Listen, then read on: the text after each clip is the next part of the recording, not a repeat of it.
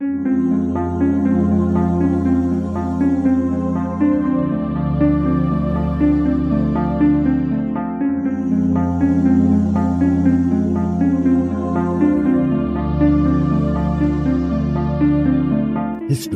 tells the story of the world and of our lives. Sometimes that history goes bump in the night.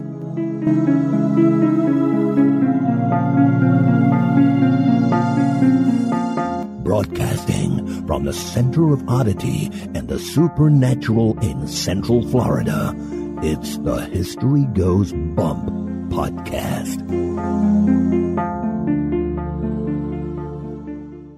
Hello, you spectacular people. Welcome to this 121st episode of the History Goes Bump podcast. Ghost Tours for the Theater of the Mind. I am your host, Diane.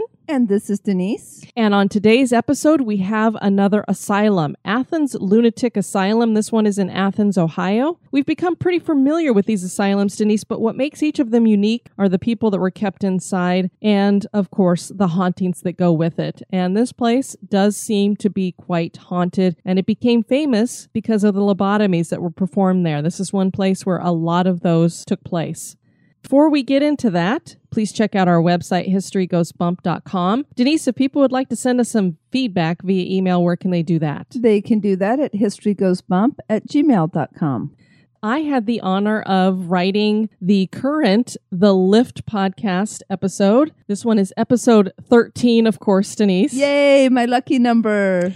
Titled Restitution, and it will be up the same day as this podcast on April 29th of 2016. If you're not listening to The Lift, you should be, and make sure you definitely listen to this episode. And we also have started something else exciting. That was a suggestion by a couple of our listeners, Rhonda and Yensia had suggested that maybe we start a History Goes Bump book club. So we have chosen our first book. So for the month of May, if you would like to participate, I chose this one, and actually, it was a book that I just picked up for pleasure before I knew we were going to start this book club. Another listener said, Hey, why don't we make that the one? So, The Secret Rooms. It's a true story of a haunted castle, a plotting duchess, and a family secret, and it's by Catherine Bailey. And then what we are going to do is after the month of May, so in the month of June, over on the forum, we have a thread that we've started about the book, and we will be doing our little virtual book club there. So if you haven't joined the forum, please do that. You can find it by going to our website, historygoesbump.com, and at the top, there's a bunch of tabs. There's an HGB forum tab. You just click on that, it'll take you over. You register, it's completely free, very painless and then we will have our virtual book club over there. And I've never been in a book club, Denise. So if people have suggestions on how we run that, or if some people would like to take over and lead that, we'd be more than willing to let you have at that as well. So that's true because I've never been in a book club either, but I have to giggle because Diane is not really the reader of the house, and so it's it's kind of funny to see her being in a book club and going, "Well, let's go to bed a little early so I can read." I know I am horrible about starting books and not finishing them. So I'll have like 10 books going and none of them are done. So I think by committing to this, I will actually get it done. And Bob was giving me grief about already starting since it's not May yet, but I need a head start in order to get it done. And we had a message from Pui Lee. Hey, ladies, thank you for your recommendations on St. Augustine. We did everything you mentioned, and it was great. Harry's food was amazing. The place itself is very cool. When we were getting a tour of the old jail, he showed us the solitary confinement cell, and I felt very uneasy there. This sounds very odd, but there's something in that cell that really frightened me. I didn't get that feeling anywhere else in the old jail. The lighthouse was great, and the hike wasn't too bad. Smile emoticon. I hope you ladies had a great time last weekend. And we absolutely did. We had Julie and Eric and Kathleen and Carla all join us along with mom and dad at the St. Augustine Lighthouse. We had a lot of fun. We didn't have any experiences, but there were a couple of other groups that did get locked into the lighthouse. And on one occasion, the tour guide finally got tired of having to go over there and unlock the door. So he had stuck the deadbolt so that it would stick out so the door couldn't close all the way, and the deadbolt was holding it open.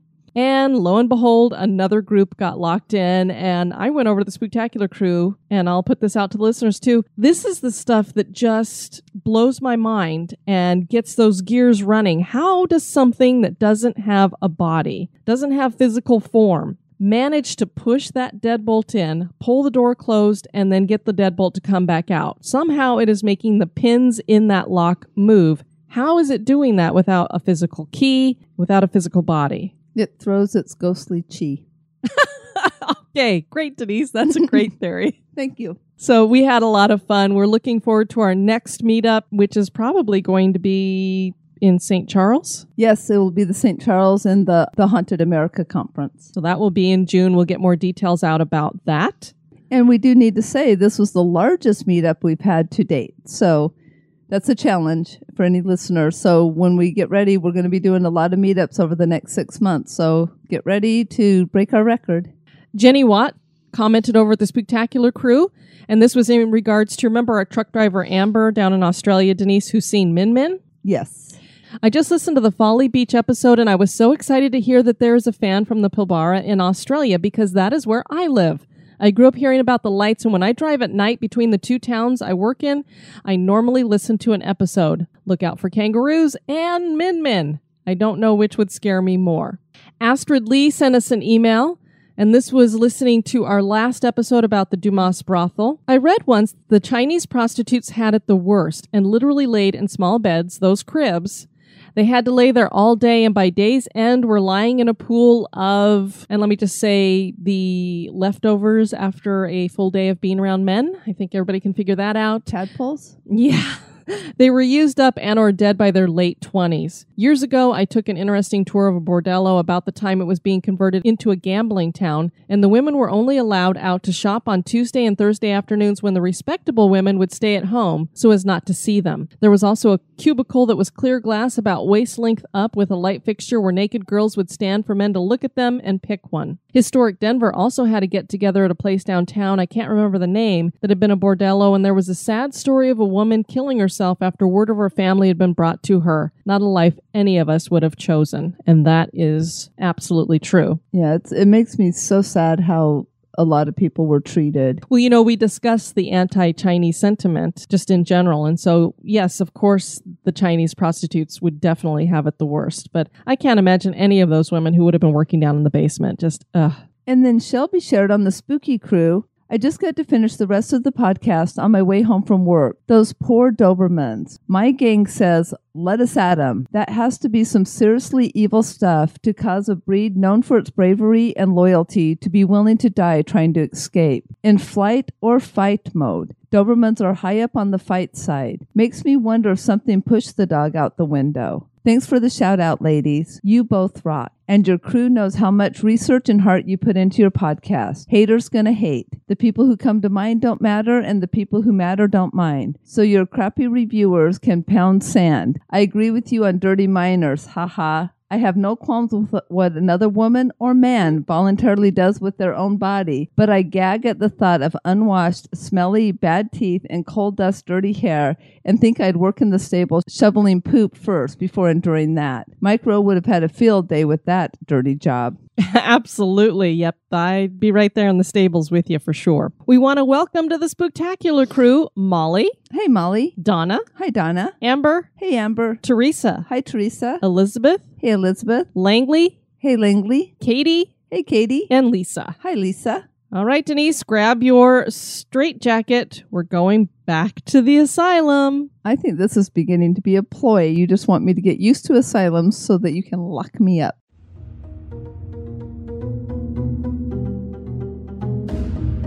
Become an executive producer of the History Goes Bump podcast for as little as a buck a month. For $5 a month, you can access exclusive content like the Haunted True Crime Bonus Cast. And for $10 and above a month, you get all that plus awesome History Goes Bump gear. Check out patreon.com slash history goes bump for more information. Or you can give us a one-time donation by clicking the donate button at historygoesbump.com.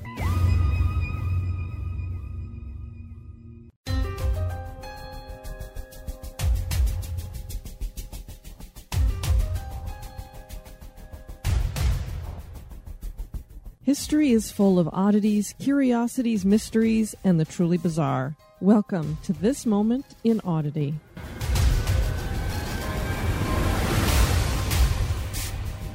Today's moment in oddity is brought to us by Bob Sherfield. Born in February 1748, Jeremy Bentham was an English philosopher and social reformer who is regarded as the founder of modern utilitarianism. A child prodigy, Bentham went to Queen's College, Oxford in 1760, aged 12, completing his bachelor's degree in 1763 and his master's in 1766, aged only 18. Though called to the bar in 1769, Bentham never practiced due to his deep frustration with the complexity of the English legal code. It was these concerns for legal reform that led Bentham to design a prison building he called the Panopticon. Though never built, the concepts he came up with influenced the design of many of the early American prisons, such as Eastern State Penitentiary. His philosophy was centered on the principle that, quote, it is the greatest happiness of the greatest number that is the measure of right and wrong. End quote. He was a leader in the field of Anglo American philosophy of law, and he promoted the politically radical ideas of welfarism, individual and economic freedom, the separation of church and state, freedom of expression, equal rights for women, the right to divorce, and the decriminalization of homosexual acts. Ideas that for the 18th century were highly controversial some of which are only now being accepted and implemented. Bentham's radical way of looking at things didn't end when he died in 1832. He left instructions in his will that his body be dissected in front of an invited group of friends and displayed as an autoicon. The head and skeleton were preserved and placed in a wooden cabinet called an auto icon, with the skeleton dressed in Bentham's clothing and padded out with straw. In 1850, it was moved to the University College London, an institution that he had ties to and placed in the south cloister of the college, where it's displayed to this day. Unfortunately, the mummification process employed on the head was not a success, leaving it dried and darkened with skin stretched taut over the skull. This led to the auto icon being given a wax head fitted with some of his actual hair. For many years, the skull was kept in a box within the cabinet and then on a plinth nearby. But after repeated student pranks that involved stealing it and holding it for ransom to get charitable donations and smuggling it to a railway station in Scotland, it is now kept safely locked away. The final straw had been a prank that involved students using the skull to play soccer.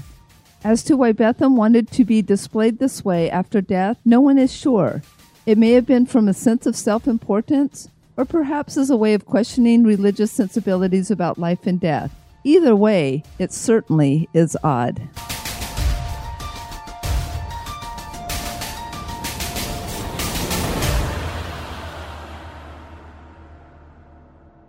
Scared yet? Boo!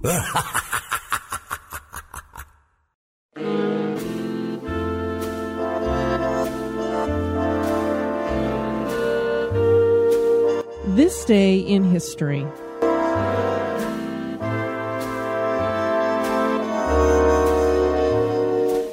This Day in History is by Jessica Bell. On this day, April 29th in 1429, Joan of Arc arrives at the siege of Orleans. Joan of Arc, nicknamed the Maid of Orleans, was born in 1412 in France. The daughter of a tenant farmer, she was not taught to read or write, but her mother instilled in her a deep love for the Catholic Church and its teachings. At the age of 13, Joan began to hear voices, which she determined had been sent by God to give her a mission of overwhelming importance, which was to save France by expelling its enemies and to install Charles as its rightful king. She took a vow of chastity and stopped her father from trying to force her into an arranged marriage. In 1428, Joan made her way to a stronghold of those loyal to Charles. Initially rejected by the local magistrate, she attracted a small band of followers who believed her claims to be the virgin who, according to a popular prophecy, was destined to save France. When the magistrate relented, Joan cropped her hair and dressed in men's clothes to make the 11 day journey across the enemy territory to the site of the Crown Prince's palace. Joan promised Charles she would see to the expelling of the English and would have him installed as the rightful king. Joan asked for an army to lead to Orleans, which was under siege from the English. Against the advice of his advisers, Charles granted a request, and Joan set off for Orleans in March of 1429, dressed in white armor and riding a white horse. By June, the French defeated the English, and in July, with Joan at his side, Charles VII was crowned the King of France, but sadly he was not fully convinced of her divine inspiration. In 1430, Joan was captured and ransomed to the English, who planned on using her as a propaganda prize. Due to concerns from his advisors that Joan was becoming too powerful, Charles VII distanced himself from Joan and made no attempt to have her released. In the trial that followed, Joan was ordered to answer to some 70 charges against her, including witchcraft, heresy, and dressing like a man. In May 1431, after a year in captivity and under threat of death, Joan relented and signed a confession denying that she had ever received divine guidance. On the morning of May 30th, at the age of 19, Joan was burned at the stake. Her fame increased after her death, and 20 years later, a new trial ordered by Charles VII cleared her name. Long before Pope Benedict XV canonized her in 1920, Joan of Arc had attained mythic stature inspiring numerous works of art and literature over the centuries and becoming the patron saint of France.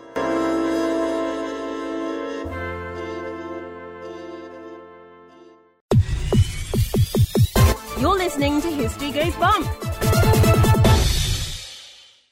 An Athens lunatic asylum is suggested by listener Tracy Martin, and our research assistant was Jenny Watt. The Athens Lunatic Asylum is an institution that operated in Athens, Ohio from 1874 until 1993. This hospital not only has a strange and morbid history, but it has gone through a series of name changes. Today it is known as the Ridges, a name it took on in the 1990s. While it was operational, the hospital served thousands, including Civil War vets, children, and violent convicted criminals. The Ridges are now part of Ohio University and house the Kennedy Museum of Art, an auditorium, offices, classrooms, and storage facilities. The facility also houses something else. Spirits of those that died here have decided to remain. There are legends, tales of seances, and unwashable stains that are all part of the paranormal happenings at this location. Join us as we explore the history and hauntings of the Athens Lunatic Asylum. Mound builders were the original residents of Athens, Ohio. Both the Adena culture and Ohio Hopewell called this area home. And Ohio is definitely known for these mounds. They have lots of them there, a lot of these more intricate ones. I believe, didn't we talk about in our, I think it was our first show, the Snake Mound or something? I know that they've come up quite a bit. The Shawnee moved in much later and were the primary tribe here by the 18th century. It would not be until 1797 that the first Europeans would arrive. Athens County was established in 1805 and named for Athens, Greece. The town of Athens would incorporate in 1811, but it wouldn't become an official city until 1912. And what made it an official city is that Ohio had certain rules about population, and I think you had to have at least a thousand people in your population before you could be considered a city. The Hocking River passed through Athens, and the Hocking Canal opened in 1843 to enable shipping. The railroad arrived in 1857, bringing more people and commerce. The Athens Lunatic Asylum was built on farmland owned by Arthur Coates and Illicum H. Moore Farms on high ground south of town. The property included over 1,000 acres. For many years, the hospital had livestock, farm fields and gardens, an orchard, greenhouses, a dairy, a physical plant to generate steam heat, and even a carriage shop. The architect for the original building was Levi T. Schofield of Cleveland. The designs of the buildings and the grounds were influenced by Dr. Thomas Story Kirkbride, a 19th century physician who authored an influential treatise on hospital design called On the Construction, Organization, and General Arrangements of Hospitals for the Insane. That's quite the title. We've discussed Kirkbride buildings in past asylum episodes, and these designs are most recognizably characterized by their bat wing floor plans and often lavish Victorian era architecture. The main building included an administration building and two wings that included three sections. The males were housed on the left wards and females in the right. They each had their own specific dining halls. There was room to house 572 patients in the main building, which was almost double of what Kirkbride had recommended. The building itself was 853 feet long and 60 feet in width, and also built into the main building in the back were a laundry room and a boiler house. The main building was built from bricks, which were fired on site from clay dug on site. The institution provided its own utilities with electricity coming from plants on the property powered by steam turbo generators, and water came from wells there. Heat was provided by coal fired boilers. Seven cottages were constructed to house more patients that were grouped together dormitory style. The hospital grounds were designed by Herman Haerlin of Cincinnati, who also designed the grounds for Ohio University. There were ponds, fountains, and gardens, which the doctors believed would help patients recover from their mental afflictions. Eventually, there would be 78 buildings built on the property, and care would go from good to horrible as overcrowding and new forms of treatment were used to experiment on patients. Isn't it funny that it seems like a lot of these asylums went from good or decent to just the most horrid places ever? Well, this is the case when you look at jails or asylums, hospitals. If you get too many people and not enough staff, especially knowledgeable staff, as we're going to find out, the care is just going to go down normally just because the people are overworked and you just don't have enough. It's why you want to have fewer kids in a classroom with a teacher and stuff. And then, of course, they get these brilliant ideas about these new forms of treatment that we've discussed in other episodes that occurred here as well. And we'll discuss those in a moment. For some reason, they thought these were a good thing, you know? Yeah. Uh. The asylum started with 200 patients. The first patient in Athens was believed to have been Thomas Armstrong from Belmont County, and then there was Daniel Freemow. Freemow apparently thought he was the second coming of Jesus Christ. Reasons why people were considered insane varied, and there were weird theories on why people became mentally ill. Many of these are quite laughable to us today and include intemperance, which is a lack of restraint, dissipation, which is wasteful spending and activities, and of course, masturbation for men, and postpartum depression, menopause, and menstrual derangements for women. I just, you gotta love it. So we're both going through menopause right now. So I guess we're just nuts. now I know a lot of women can get kind of nuts when it's you know that time of the month and stuff, and you just got to laugh about the uh, masturbation thing. How many parents told their boys that you know when they're in the bathroom locked in there with a magazine? Are we going to have to send you to the asylum? You're going to make yourself crazy in there. okay, so anyway, we digress. Moving on. No joke. In 1876, 81 men and one woman were diagnosed as having their insanity caused by masturbation. Also, 56 men and one woman were diagnosed as having their insanity caused by intemperance and dissipation. During the same period of time, 51 women were diagnosed with something similar to postpartum depression, 32 women with menopause or change of life issues, and 29 women with menstrual derangements. I still want to know what a menstrual derangement is. PMS? I don't know. Boy, this gave people some good excuses to get rid of their uh, marital partners for sure. I just can't imagine, you know, oh, I'm getting hot flashes. Let's go lock her up in the asylum. There's something crazy. wrong with her. Of course, there was also epilepsy, and this was considered a major cause of insanity and was another reason for admission to the hospital in the early years. Historically, this was not uncommon. A lot of people who suffered from epilepsy were either considered cursed by witchcraft, possessed by the devil, or insane. And I believe we discussed that with our Salem witch mm-hmm. trials episode, how so many people could have just been epilepsy and they thought they were having these convulsions because they were possessed by the devil. The first annual report lists 31 men and 19 women as having their insanity caused by epilepsy. It's interesting how they're using the terminology insanity. Of course, we generally say mentally ill now because it just sounds, when you say that somebody is insane, we have a different vision of what insanity is. You know, I'm thinking about that guy who goes into the post office and shoots up a bunch of people or something like that. You know, this is insane. Or like Hannibal Lecter. yeah, this person is absolutely insane. Or if you guys are watching Gotham, Penguin has lost it again. Yes, he is insane. Okay, no, no, uh, no. What are those called? Spoilers? Yeah, no spoilers, but yeah, Penguin has gone to that insanity word for sure. But how in the world epilepsy is considered causing insanity? Because when a person is not having an epileptic seizure, what are they doing that would make them seem insane? They're probably perfectly normal when they're not having a seizure. So it just, and, and you're locking them in here. There's criminally insane people in here. There's people who have some real issues, and that's a lot of people to be put in there for that reason.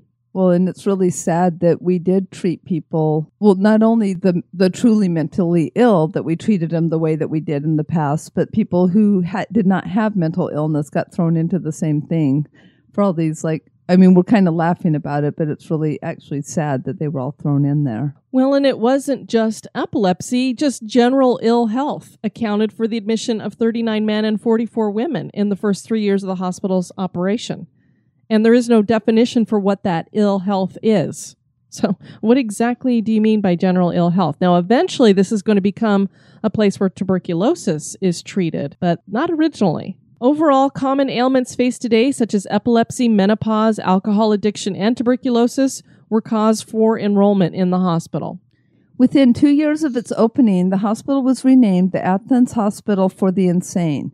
Through the following years, the hospital would be called the Athens Asylum for the Insane, the Athens State Hospital, the Southeastern Ohio Mental Health Center, the Athens Mental Health Center, the Athens Mental Health and Mental Retardation Center, the Athens Mental Health and Developmental Center, and then again the Athens Mental Health Center. God, that's a tongue twister. Obviously, they weren't very decisive when it came to naming the place.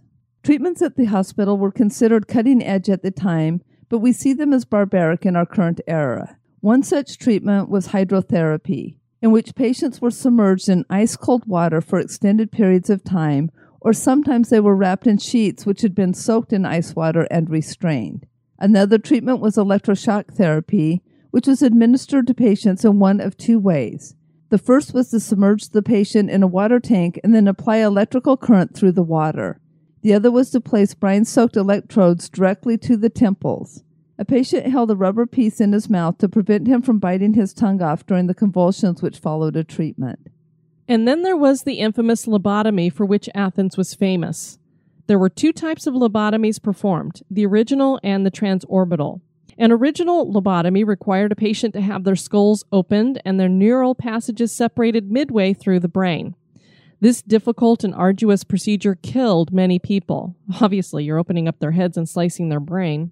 But those who survived did, in fact, forget many of their depressive or psychotic tendencies. They also forgot a lot of other things, like how to maintain proper bodily functions. It was not uncommon for patients to defecate down their legs. Doctors were more concerned with streamlining the process than actually providing true treatment. We've discussed the transorbital lobotomy before, but as a refresher, it was developed by Dr. Walter J. Freeman in the early 1950s. It was a simpler process and thus became something of a craze in mental health circles up through the 1960s. Dr. Freeman's method involved knocking the patient unconscious with electric shocks, then rolling an eyelid back and inserting a thin metal ice pick like instrument called a leucotome through a tear duct. A mallet was used to tap the instrument the proper depth into the brain. Next, it was sawed back and forth to sever the neural receptors. Sometimes this was done in both eyes. There is some evidence that this method actually helped some people with very severe conditions, but much more often the patient had horrible side effects and in many cases ended up nearly catatonic. It also killed a whole bunch of people. And in the show notes, we have a little diagram there from Down Brothers and Mayer and Phelps Limited, the leucotomy instruments. And it shows you exactly what this thing looks like. And Denise, I can't imagine having that pushed up through my nose or in my eye to saw my brain. That's just, I don't know. It looks like a torture implement. What they did was actually what we would consider torture in today's standards. For many years, the hospital was the biggest employer in the surrounding area, although a large percentage of the work it took to maintain the facility was carried out by the patients. Doctors and physicians believed that this was not only therapeutic for patients, but it was also free to the hospital itself. By the end of the 1950s, most treatment incorporated drugs, which left patients unable to carry out their duties. Most of the non patient employees at the asylum were not even trained and had little experience working with people who had mental illness. Most were employed because they were burly men who could physically control the patients. Also, starting in the 1950s, the asylum became a place where people would leave unwanted relatives, claiming that they couldn't take care of them or they couldn't afford to have them around. These discarded people included the elderly, the homeless, and rebellious teenagers. The situation got so bad that soon the asylum's population was at three times the recommended amount, with 2,000 people being housed here. One of the more famous patients at the asylum was multiple personality rapist Billy Milligan. He was sent to Athens by a Franklin County judge in 1977 for treatment after his insanity plea was accepted by prosecutors. His case was the first time an insanity plea was accepted in American history. Milligan's crimes included the kidnap and rape of three women on the campus at Ohio State University. Milligan reportedly had suffered from multiple personality disorder since early childhood. His story was told in the book The Minds of Billy Milligan by Daniel Keyes, who was also the author of Flowers for Algernon. I actually had to read that book, I think, in middle school. Flowers for Algernon is a great book. And the Columbus Dispatch had an article dated back in October of 2007 claimed that this Billy Milligan had at least 24 personalities. One of the women told an investigator that the rapist had a German accent, although Milligan was born in Florida and was raised in Circleville and Lancaster. You know, it's interesting. Back in kind of that time period, multiple personalities was kind of a rave at the time because that's about the same time when Sybil came out, too. Remember the book? It is. You know, you don't really hear about people talking about multiple personality anymore. But there was a time where that was like, like you said, it was almost a craze, kind of like the satanic panic craze. Mm-hmm. Then there was this multiple personality. They kind of went hand in hand with each other Yes. because a lot of the satanic ritual abuse went with that. But apparently, his personalities were so convincing that even some of the doctors who were skeptical said they could see that there was a difference between these different people.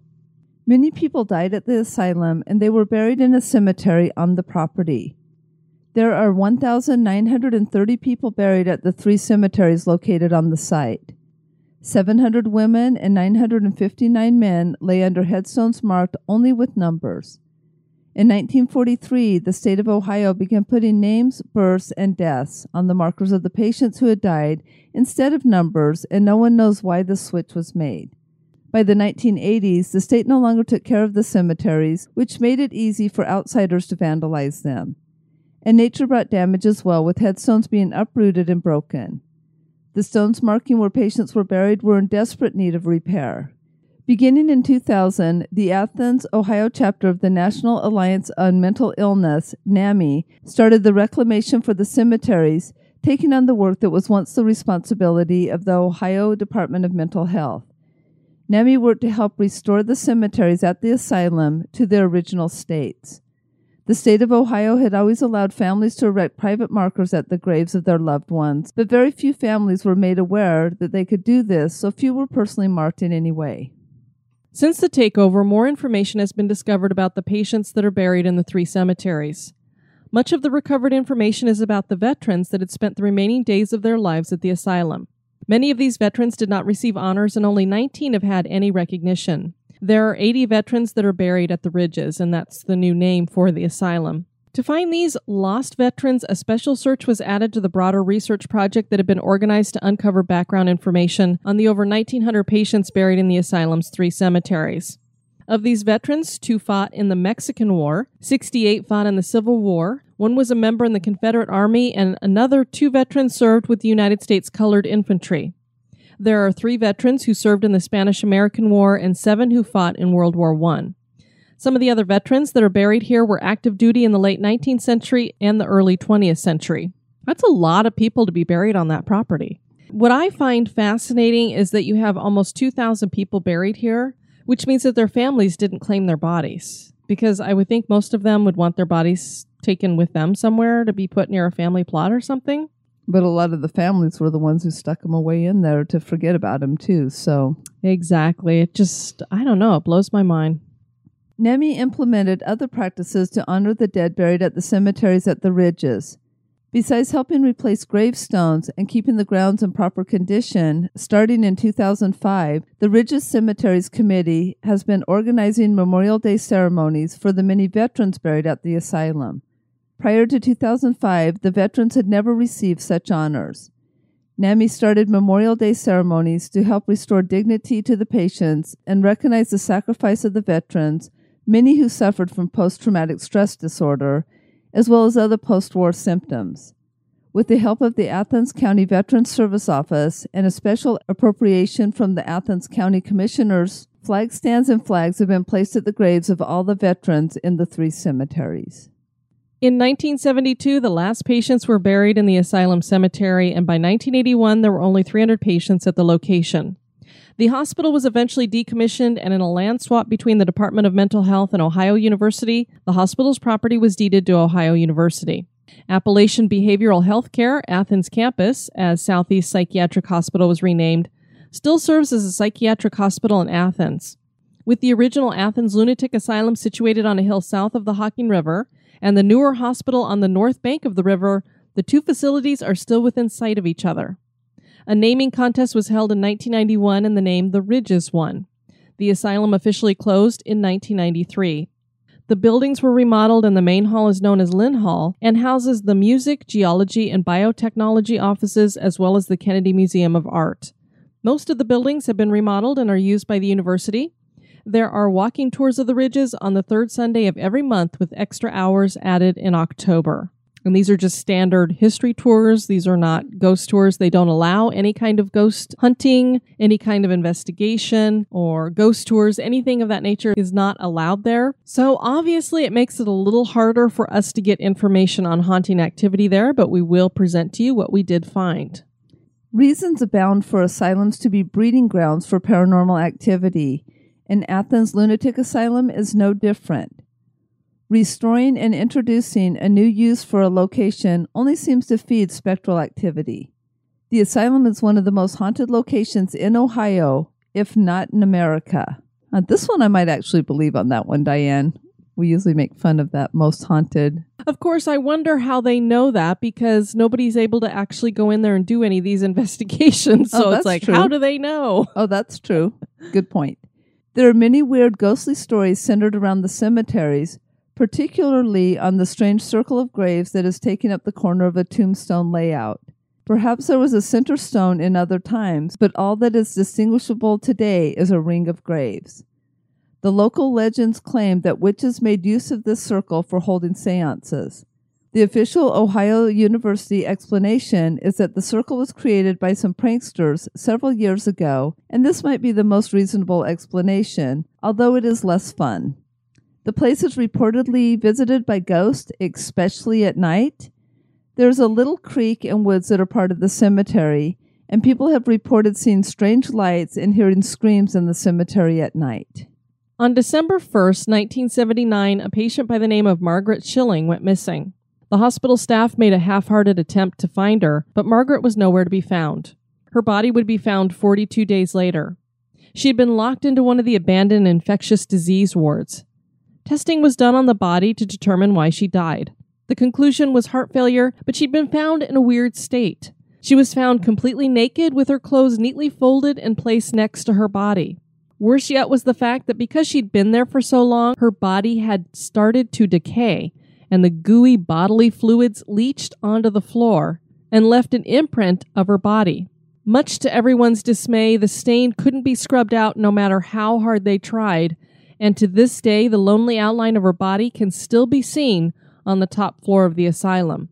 Some say that on clear nights, Margaret can still be seen trying to escape the room where she died.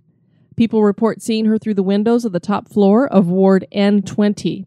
And on some experiences that I had read, that when they went to get Margaret's body and put it on a gurney, they had rolled her body over. So it's almost like there's a double imprint. There's one that's darker, but there's a lighter one next to it as well. And again, these stains always blow our minds. When we had our other show that we used to do, the Twilight Hour, we interviewed that woman who had written that book. Was it called Blood? Bloodstains? What was it called? Oh gosh, darn it, I don't remember, but I can't remember it either, but it was basically this woman had been killed by her husband at the bottom of the stairs. And I think she had like um, a shoes that she had on. Somehow they imprinted into the floor. So these footprints that have blood appear in the wood on the floor there, and nothing makes them go away. Just one of those paranormal things that's always amazed me. And again, there's plenty of pictures out there. If you Google it, you will see. And indeed, it looks like there's an outline of her body there. Yeah, it's well, and even when we were up in St. Augustine at the lighthouse, now it wasn't blood, but muddy footprints appear in the lighthouse and in the keeper's house, and they'll appear, and then they can't get them off no matter what, then they'll go away for a little while. It is very bizarre. Not many investigators have had a chance to explore the buildings. There are no overnights allowed, as we've already said, and trespassing became so bad that the abandoned tuberculosis ward has finally been torn down. Which was much to the dismay of the Historical Society, who was fighting to keep it up. There was petitions that people signed, but it was not enough. And so a historical building was torn down because obviously too many teenagers were trespassing and getting arrested and it was becoming a danger. So that was the hmm. way they solved it. My issue here is look, let's be capitalists. How much money could you make by making sure that that tuberculosis ward is a safe building for people to be inside of and hosting ghost hunts and ghost tours and investigations? You could make enough money doing that for the upkeep of that building and you would keep the historical building in place. I have no idea why you would not go down that route. I don't know either. Seems like a money making deal to me. From what I'd heard about the building, is that it had some outside issues that needed to be taken care of, but it was mostly cosmetic. That the interior, that it was a, a strong structure, that, you know, it wasn't like falling apart. That's so sad. Yeah, I hate that. PJ Roberts posted this at the Haunted Athens, Ohio website. Quote, was in Athens in 1999 with husband checking out campus, college for oldest son, and stopped to eat at a restaurant down below front of building. As we left to go to car, we decided to walk closer to building, so strolled around it. As we approached, we thought we saw a disheveled, middle aged woman in a window on the second floor looking out at us. Did not find out until much later what the building was and its history. Had eerie feel to it. End quote. People report hearing disembodied voices, feelings of being watched, an oppressive feeling in the chest making breathing difficult, and the very chilling disembodied screams of those receiving treatment so many years ago. One nurse who had worked in the electroshock therapy ward claimed that it got to a point where she was never sure if the screams were coming from an actual patient being treated or some kind of paranormal experience. EVPs have been recorded, and we have an example of one that I heard while watching a video of some urban explorers on the property. There was something that made it move. Was it ghosts? Who knows? These windows, the last time we were here, were not boarded up. They were broken windows that when we stick our hands through them, it's happened to us and then we And what's interesting about that soundbite, Denise, is that in the video, they think they pick up a voice later on in the video telling them to go, but they make no mention of this female voice that's at the beginning there. And it was two guys. They had no woman with them. So where that voice came from, I do not know. I wish we had more of the personal stories because obviously this was a nurse who was working there when it was open. Mm-hmm. And those are the people that you could get some of these haunting experiences from because obviously they would have been going on. This place was open for decades. So some of the people who were actually there would have had paranormal experiences all along, but they don't have any stories out there about what they experienced, unfortunately, really. What would cause a stain to permanently stay within the fibers of wood, even when cleaned with acid? Is this a paranormal event? Do the spirits of dead patients still remain at the asylum? Is the Athens Lunatic Asylum haunted? That is for you to decide. And we do have in our show notes the link to where you can get a hold of the asylum walking tour if you're in the Athens area and would like to do that. And our next episode is going to feature Denise. You know, with some of these places, like for example, the asylum here, we have a hard time finding hauntings in regards to them. Well, this location is not going to be a problem finding hauntings. This place is thought to be the most haunted location in America. Yes, I know we've said that many times before. We're going to the Haunted Mansion? No. Oh. so I guess this would be the second most haunted place. You know, they all like to claim this. It depends upon what survey you're looking at. I believe it's the Travel Channel that claimed that this was the most haunted location in America. It for sure is the most haunted location in San Diego. Ooh. This one was requested by a couple of our listeners, Candace Nelson and Michelle DePriest, and that is the Whaley House. So looking forward to bringing that to everybody on our next episode. And we do have some iTunes reviews to share with everybody. We have our final bad one. It's a two star. Good idea. Poor execution. K8WMA. Topics are interesting, but the production is terrible. The hosts read off scripts. Compared to other similar podcasts, this is disappointing. Also, episodes take forever to start because of chit chat. Denise, when I read this uh, the first time, I laughed out loud because the hosts read off scripts. Really? You don't say. I gosh, there's uh, we must be the only podcast out there that does that. I'm trying to think of a podcast that doesn't have scripts. They are grateful that I have a script. That's all I've got to say. Absolutely. And the whole thing is, it's not like we just sit there and stick straight to the script. We don't add anything. We don't say anything else. Partly what this does is, first of all, if we had to memorize all the information on each of these places to bring to you guys, we do one or two episodes a month, maybe. Also, it makes it really nice to have a script already done because then we don't have to pay somebody to transcribe it for those of our listeners who either would like to have the information to use later, maybe for some of their own research, or for those people out there who want to enjoy our show that are listening impaired. They can look at our quote unquote script so that they can see that. So, I prefer show notes. That's what you call it. Exactly. So, and that's why I call them show notes rather than scripts because we don't stick straight to it and we add in our own stuff. And I just thought that was hilarious because I'm like, well, maybe an interview show, but even then, I think most interviewees have a list of questions already in front of them. They might throw something in off the cuff, but uh, you know, I don't know any show that doesn't make heavy use of notes or scripting. The next review, five stars. This podcast is great. eBus 0626. I love paranormal, but not horror. This podcast is great for keeping my interest without creeping me out. I work alone at night in an office. The hosts are great and informative. Love the Folly Beach episode since I'm from South Carolina. Future shows should be the Haunted Hunter Store in Pendleton, South Carolina. Love the show. So we've added that to our list of locations. Yes, and I would encourage you to keep your ears open because we're doing a couple ghost tours in September in South Carolina. Five stars from Seder Fanatic. Love this and them. I love Diana Denise and I love their stories. I never seriously considered the paranormal to be anything but make believe, but they're making me believe. love that. We have Cecil Marie, five stars. Love it. Love the show. Diane and Denise are so down to earth. I could totally see myself hanging out with them and talking haunted history. Well, we would love to do that sometime. Absolutely, because we love hanging out with our listeners. And then one of our reviews over in the UK, we got an update on it. This was from SKMP. And the original review said our audio quality was appalling. Creative idea, like the host, informative listen, hope the audio quality improves. So they updated it and said sound quality vastly improved from how they started off. If you're not listening because of audio quality, you're missing out on quality content.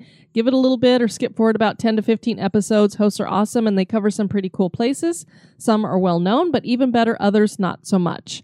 Nice to learn about some spots that you may not know anything about. Highly recommended. Thanks for the podcast, ladies. P.S. My mother's lived on Folly Beach from the most recent episode for years, and she's never seen a ghost there, and neither have I. I live in England now. So much history here and so many ghosts. Y'all need to come across the pond. Yeah, y'all's definitely not from across the pond. Could point you to some great locations in and around London. Well, we definitely look forward. I would love to visit London for sure. All right, we want to thank you all for tuning in to this episode. I have been your host, Diane. And this has been Denise. You take care now. Bye bye. This episode has been brought to you by our executive producers. We'd like to welcome new executive producer, Tanner Campbell. Thanks. Be sociable. Drop the chain rattling, neck biting, and shape shifting. And join us on Facebook and Twitter at History Goes Bump. Like the page and follow us. Societies rise and societies fall. When the time comes, one society steps forward to build a better future. The Wicked Library, Kettle Whistle Radio, Night Story Podcast, Prog Watch, Red Horse Radio, The Lift, History Goes Bump, Listen, to the M Writing Podcast. Society 13. Rebuilding society. One podcast at a time.